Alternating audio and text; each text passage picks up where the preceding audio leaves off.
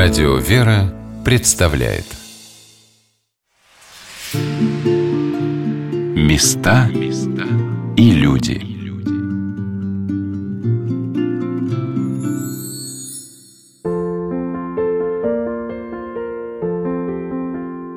Мы снова в Сокольниках, в Благовещенском храме, настоятелем которого служит епископ Клинский Стефан, председатель синодального отдела по взаимодействию с вооруженными силами и правоохранительными органами. Сам вид храма кажется настолько необычным, эдакий стандартный неформат, что я прошу владыку Стефана поподробнее рассказать о нем. Оказывается, в закладке церкви в Сокольниках в 1903 году участвовал сам генерал-губернатор Москвы, великий князь Сергей Александрович. Настолько важен был проект создания военных храмов в России. Даже строили здания военнослужащие. Тогда в парке Сокольники, неподалеку от будущей стройплощадки, квартировала шестая саперная бригада Московского военного округа. Рабочая команда под руководством поручика Грюнфельда украсила стены незатейливой росписью. Сегодня же под руководством владыки Стефана храм буквально расцвел. Один из его пределов освящен в честь сонма святых, причем не простых, а военачальников.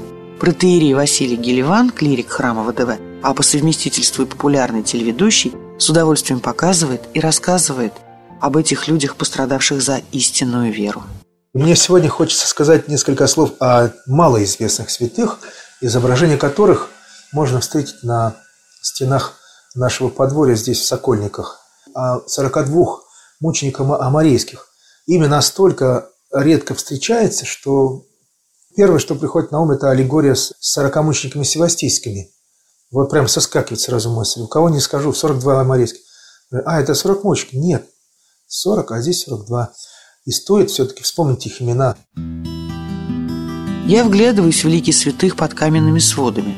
Они нарисованы современными художниками, но при этом не теряют своей евангельской силы. Феодор, Калист, Константин, Феофил, Васой – это лишь пятеро из 42 византийских военачальников, которые попали в плен к халифу сарацинов Абу Исхаку. Это случилось в августе 838 года при штурме города Амарей – его развалины до сих пор сохранились возле селения Хисаркой, в 12 километрах от города Мирдак в Турции. Отец Василий искренне восхищается силой духа одного из византийских военачальников, в прошлом священнику Феодору. Весной мы совершаем их память и вспоминаем о том, как эти полководцы, воеводы, знатные византийские генералы в свое время попали в плен к халифу. И их течение долгого времени уговаривали, потом подвергли пыткам, но они остались верными. А, во многом их твердость обусловлена тем, что среди них был один особенный воин. Его звали отец Федор. В прошлом он священник. Хотя слово «в прошлом» мне не очень нравится. Дело в том, что печать священства неизгладима. Быть простым священником – это хорошо, это прекрасно – но у него призвание защищать Отечество с оружием в руках. И поэтому он попросился, все было мирно, его благословили. Он снял с себя священнические одежды, одел в себя воинские погоны, взял в оружие и стал воеводой. И его вместе с другими пленили. Характерно на допросе, ну, как бы сейчас сказали, уламывали отца Федора. Ему такие слова сказали. Федор, ну слушай, ну ты же уже не отец. Ну, ты же уже вообще уже однажды отрекся от Христа. Тебе уже легче будет. Ты вообще первым пойдешь сейчас, отречешься от Христа. И тут он ответил, что он никогда в жизни не отрекался от Господа. А то, что он стал воином и что, согласно канонам, он не может больше служить, совсем не значит, что он предал Бога. Он только в другом виде сейчас служит Богу.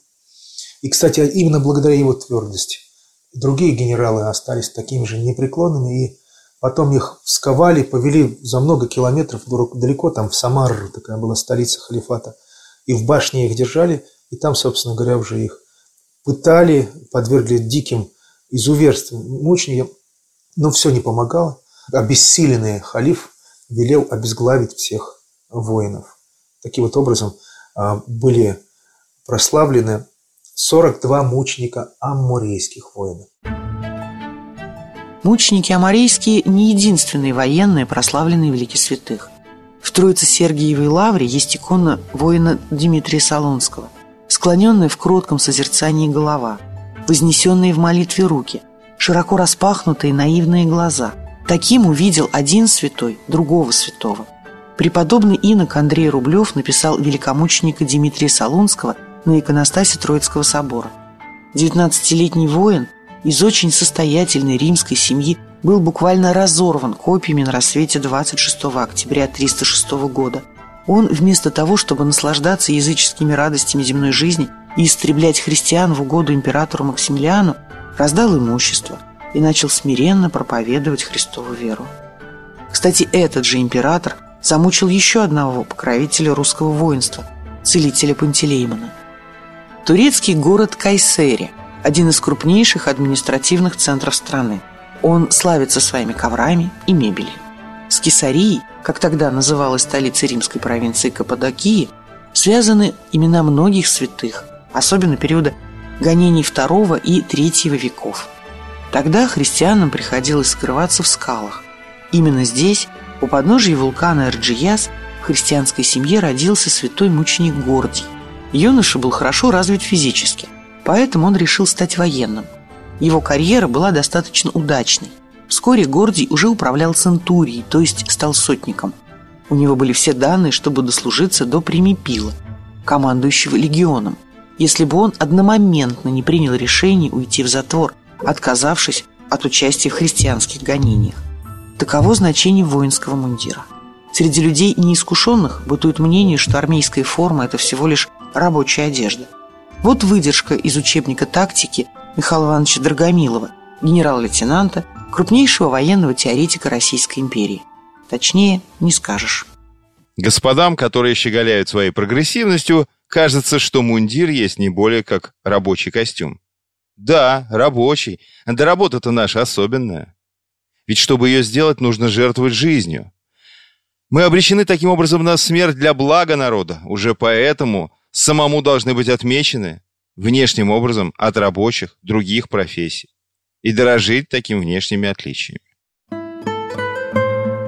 Большинство святых, память которых так почитается в храме ВДВ, когда-либо носили военные мундиры, тот самый знак отличия, о котором говорил генерал Драгомилов. Это и птируги, такие кожаные полоски на бедрах и плечах военачальника пальмирской когорты юного мученика Георгия Победоносца, и зеленый кафтан рекрута Петра Великого, святого исповедника Иоанна Русского, и даже подрясники Андрея Осляби и Александра Пересвета. Правда, случай с монахами-воинами, как бы ни было романтично это звание, единичный. Они пошли в бой только по самой крайней необходимости. Их благословил на помощь князю Дмитрию Донскому святой преподобный Сергий Радонежский. Мы говорим о небесных покровителях воинства российского. Э, небесные покровители, мы понимаем, что каждый человек обращается к тому или иному святому и в тех или иных обстоятельствах. И исторически получается так, что тот или иной святой э, ну вот, э, частенько помогал конкретно тем людям, которые находились в воинском сражении или на водах или еще при каких-то тяжелых обстоятельствах. И через некоторое время оказалось, что для ракетчиков великомученица Варвара, для моряков Андрей Первозванный. Все можно объяснить, в том числе и вот те факты, когда создавались, допустим, железнодорожные войска. Никто не предполагал, но в день принятия этого указа, допустим, как раз-таки праздновались святые Борис и Глеб. Вот эти моменты, они тоже, э, что ли, не только историками, но и людьми э, в священном сане, они подразумеваются промыслительными.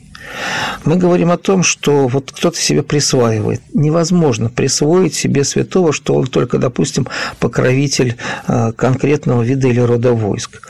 Обычно там святитель Николай или преподобный Сергий или Андрей Первозванный – это все святые, которым помогает э, ну, не только воинам, но еще многим-многим-многим другим людям, и даже не э, в погонах. О чем это говорит? Святой всегда святой. Это образец того, к чему должен устремляться любой человек, в том числе и воин. Если обращаться к Божьей Матери, то она помогает всем. Если обращаться к Богу, э, то опять-таки Он помогает всем, независимо от категории твоего служения земного. Но таким же образом, в принципе, и помогают святые угодники Божии, которые почислены в чины определенные благоверных князей или Христа ради юродивых. Вот, и к ним каждый человек обращается в зависимости от тех обстоятельств, которые с ним происходят. Еще одно место, вполне светское, куда частенько заглядывают сотрудники синодального отдела по взаимодействию с вооруженными силами и правоохранительными органами.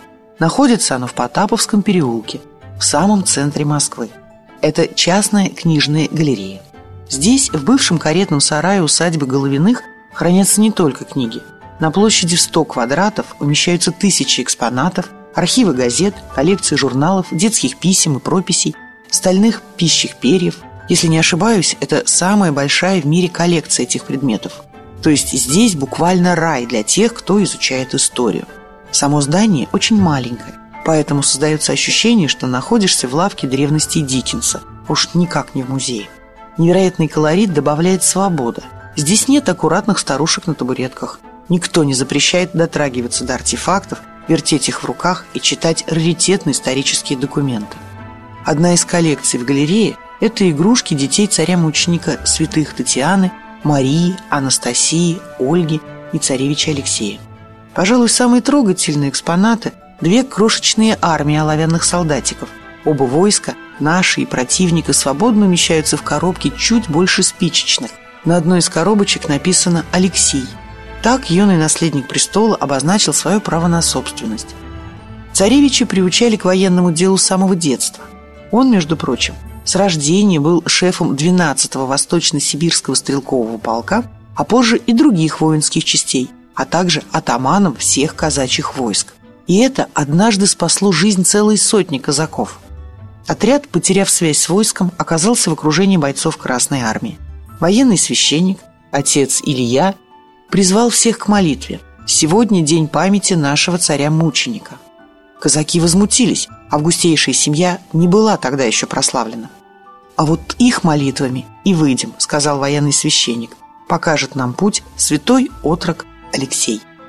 По колено, а местами по пояс в болоте шли они несколько дней и вышли из окружения. Голодные, оборванные, израненные, они выжили по молитвам самовольно избранного святого. С владыкой Стефаном мы много дискутировали на тему небесных покровителей различных родов войск. Чему учит церковь? К чему призывает синодальный отдел. Ну, во-первых, благое ли начинание, когда э, усваиваются небесные покровители конкретным воинским формированием? На мой взгляд, благое. Почему? Потому что тем самым они э, ну, чаще обращаются к конкретному святому. Это раз. Второе, они обязательно строят храмы, часовни, молитвенные комнаты во имя этого святого. Они в своих кабинетах, в своих подразделениях размещают иконы этих святых. Они молятся, ну вот, в той или иной степени определенные молитвословия читают перед этими иконами. Они обращаются к ним в непразднование этих святых.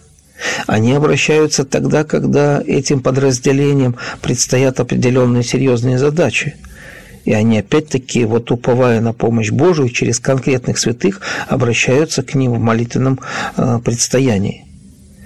Более того, они уже получают определенную помощь, и многие это чувствуют и утверждаются в вере.